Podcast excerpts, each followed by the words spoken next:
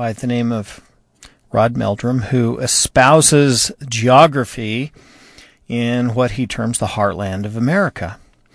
And although I have not met Mr. Meldrum before and have no reason whatsoever to doubt that he's genuine and sincere and extremely well meaning, there are some reasons why I personally uh, don't agree with his location, why I don't think the Book of Mormon and geographic and archaeological evidence would support his theory. Let me describe a few reasons why I believe at this point in time, based on currently available information, that Book of Mormon lands were in Central America, uh, specifically southern Mexico, Guatemala, uh, mainly on the Yucatan Peninsula. There are reasons for this.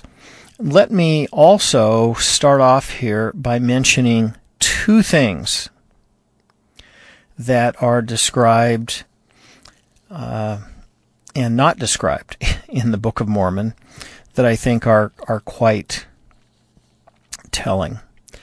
One of those is cement. Helaman chapter 3 verses 9 through 11 talks about cement cities that were incredibly well done and we don't find ancient cement cities in North America.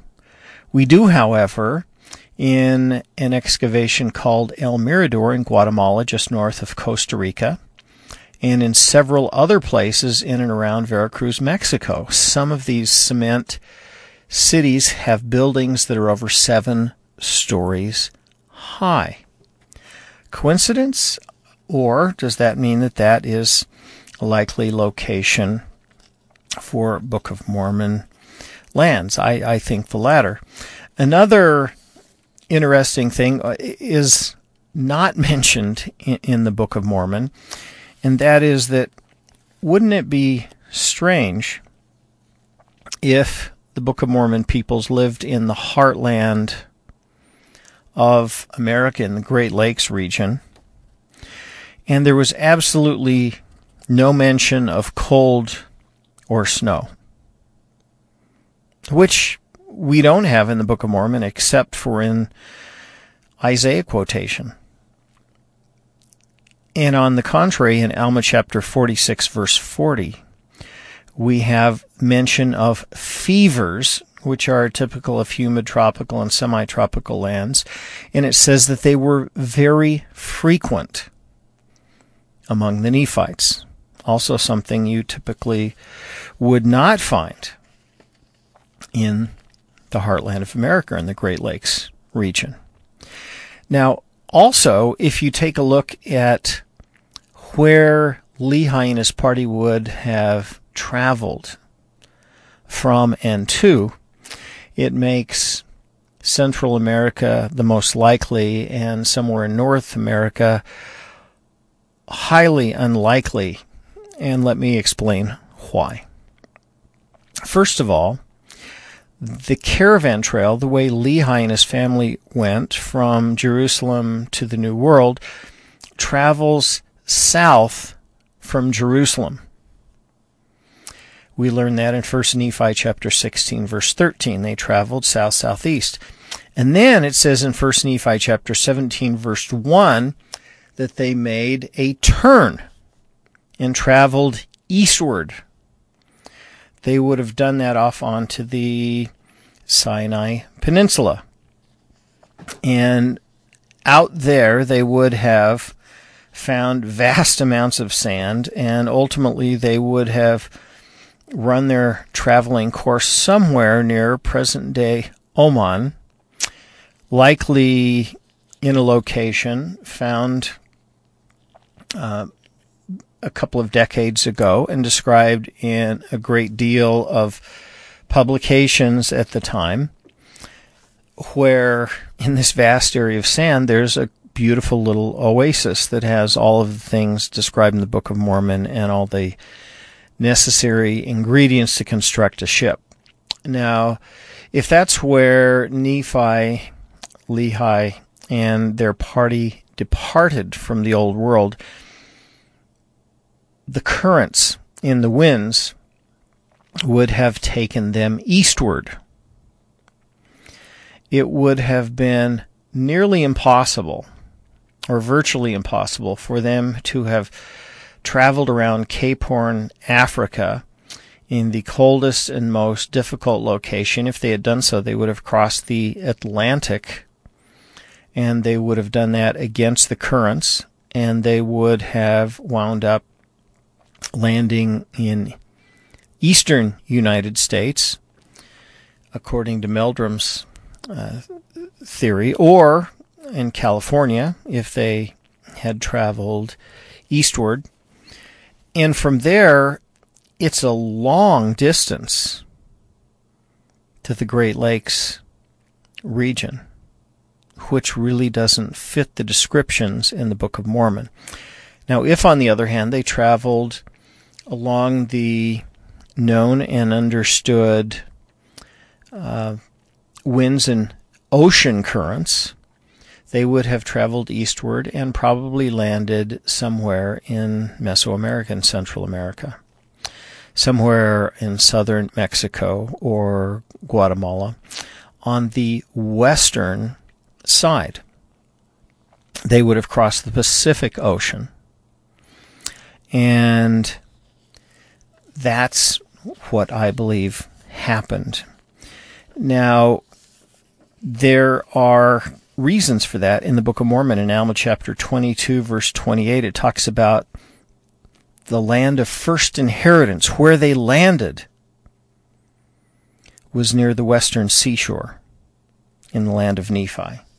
That doesn't fit a Great Lakes location, but it certainly does fit a Mesoamerican location. Next, you take a look at the narrow neck of land. This was a mountainous region, which certainly doesn't fit anything near the Mississippi River that's being described by those who espouse the Great Lakes area and the Mississippi River as the River Sidon. Um, incidentally, the River Sidon doesn't really work uh, as the Mississippi River because the Mississippi flows south and the River Sidon flows north and east. The Usumacinta River and the Grijalva rivers in Mesoamerica do flow north and east, which does meet the description there. The narrow neck of land between the East and West Sea connecting the lands northward and southward, and between Desolation and Bountiful was a fairly small area. Take a look at Alma chapter 22, verses 30 through 34 uh, chapter 52, verse 9, and chapter 63, verse 5. Among others, it was only a one and a half days' journey for a Nephite to traverse the narrow neck of land and to go from one sea to the other, and this was a mountainous region. That meets with a great description of the Isthmus of Tehuantepec, which is less than 150 miles. It really doesn't work for a location in North America. If you're just joining us today, we're talking about why I personally espouse, and these are only my opinions, uh, a Central American location for the Book of Mormon lands and not anything in North America, which is something that was brought up to me in an email this week. So if you would like to stay tuned, we'll talk more about it on the other side of our break. I'm Martin Tanner. This is Religion Today. Now back to Religion Today with Martin Tanner on KSL News Radio 102.7 FM and 1160 AM. Welcome back. I'm Martin Tanner. This is Religion Today. If you're just joining us, today we're talking a little bit about where did the events described in the Book of Mormon take place. There are those who believe it was in the Great Lakes, in the region that we now call New York, and in other locations near there. I don't believe that for several reasons. We'll recap those in a moment and then talk about some new ones. If you'd like to be in touch with me about this or any other subject, I welcome your contact. Send me an email. Send it to Martin S. Tanner at gmail.com. Martin S. Tanner at gmail.com, and I'll be happy to respond. I'm doing the show today in response to an email that I received last week from someone who has been to um, some seminars and read some literature and seen some DVDs of uh, Mr. Rod Meldrum, who ascribes to a Heartland America theory of where the Book of Mormon took place. And although I certainly have no reason to believe he is not genuine and well meaning, I have a different view of where the events took place. I'm sort of outlining today why I believe the Book of Mormon events took place in Mesoamerica. Quick recap. First of all, the Book of Mormon mentions cement in Helaman 3, verses 9 through 11. And there are ancient cement cities in El Mirador in uh, Guatemala, just north of Costa Rica, and in several other places in and around Veracruz, Mexico. Nothing like that is in the Great Lakes region. We also have no description amongst the Nephites and Lamanites in the Book of Mormon of snow and cold, which you certainly would have found, I believe, if the Book of Mormon events happened in and around the Great Lakes. We also have mention of fevers, which sound like tropical and humid type fevers because they were very frequent among the Nephites, described in Alma chapter 46, verse 40. Not something you would find in the Great Lakes region, definitely something you would find in Central and Mesoamerica. Also, the narrow neck of land was mountainous, which fits the Isthmus of Tehuantepec in Mesoamerica, the Yucatan near the Yucatan Peninsula, but it would not really fit a description near the Great Lakes or the Mississippi. Then you have the issue that the river Sidon, which flows north and east, doesn't really work for the Mississippi River, which flows south. You also have a number of different descriptions which make it so that the total span of Book of Mormon lands would be about three to four hundred miles. And let's talk about those for just a moment. Because if you believe that the Book of Mormon lands covers many, many hundreds of miles and that they originally landed either in California or on the East Coast, you have to deal with that problem. King Limhi's exploring party left Nephi to go to Zarahemla. But they missed Zarahemla. They went through the narrow neck of land without even realizing it. And they went to the location of the final battlegrounds of the earlier people, the Jaredites. There they found the plates, the 24 gold plates left by the Jaredites. Take a look at Ether chapter 15, verse 33, and Mosiah chapter 21, in verses 25 through 27. Even if Limhi's party went twice as far as it should have. The land northward from the land of desolation could only be about twice as far as Nephi was from Zarahemla. And if Nephi and Zarahemla based on descriptions about how far it was between those two cities was maybe 150 200 miles then the distance from Nephi to desolation which are the outer limits of the territory described in the Book of Mormon would really only be about 300 to 400 miles at the very greatest.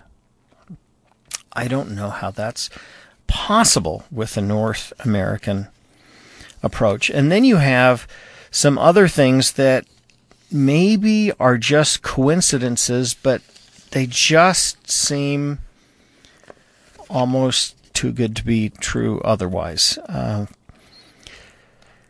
there is a Mayan city called San Lorenzo in southern Veracruz. That is likely Kish. Um, Kish is the Mayan word for bird. Hieroglyphics all over the city of San Lorenzo say a king named Kish, born in 993 BC, ascended to the throne in 967 BC. Coincidence that San Lorenzo in southern Veracruz has a king with the same name as a king in the Book of Mormon? Hmm, maybe. How about Mosiah chapter 7, verses 6 and 7, where it talks about the land Nephi up from Zarahemla? The land of Nephi is probably the mountain range called the Cuchumatanes by the Mayans. It can be, I believe anyway, equated with the narrow strip of land where the River Sidon originates because the Grijalva River originates there. It just makes sense. And then there's another description that, if just a coincidence, would be incredible. In Mormon chapter 1, verse 3, uh, chapter 4, verse 23, and in Ether chapter 9, verse 3, we hear about this Jaredite hill, Shim. There is a Mayan hill, Shim, which was earlier called by the Aztecs Chintepec, and it's in the Tuxtla Mountains in southern Veracruz. Now, this word Chintepec is kind of interesting because chin means corn, tepec means hill, so this literally means corn hill. And Mayan and Aztec legends say that the corn that is grown on the hill literally grows forth from the ancestors of the Aztecs and the Mayans. In the Book of Mormon, the Jaredites were slaughtered on the hill. Their blood was on the hill. Corn grown there would be growing from the blood of their ancestors. Sadly, that would be a literal statement. And then you have,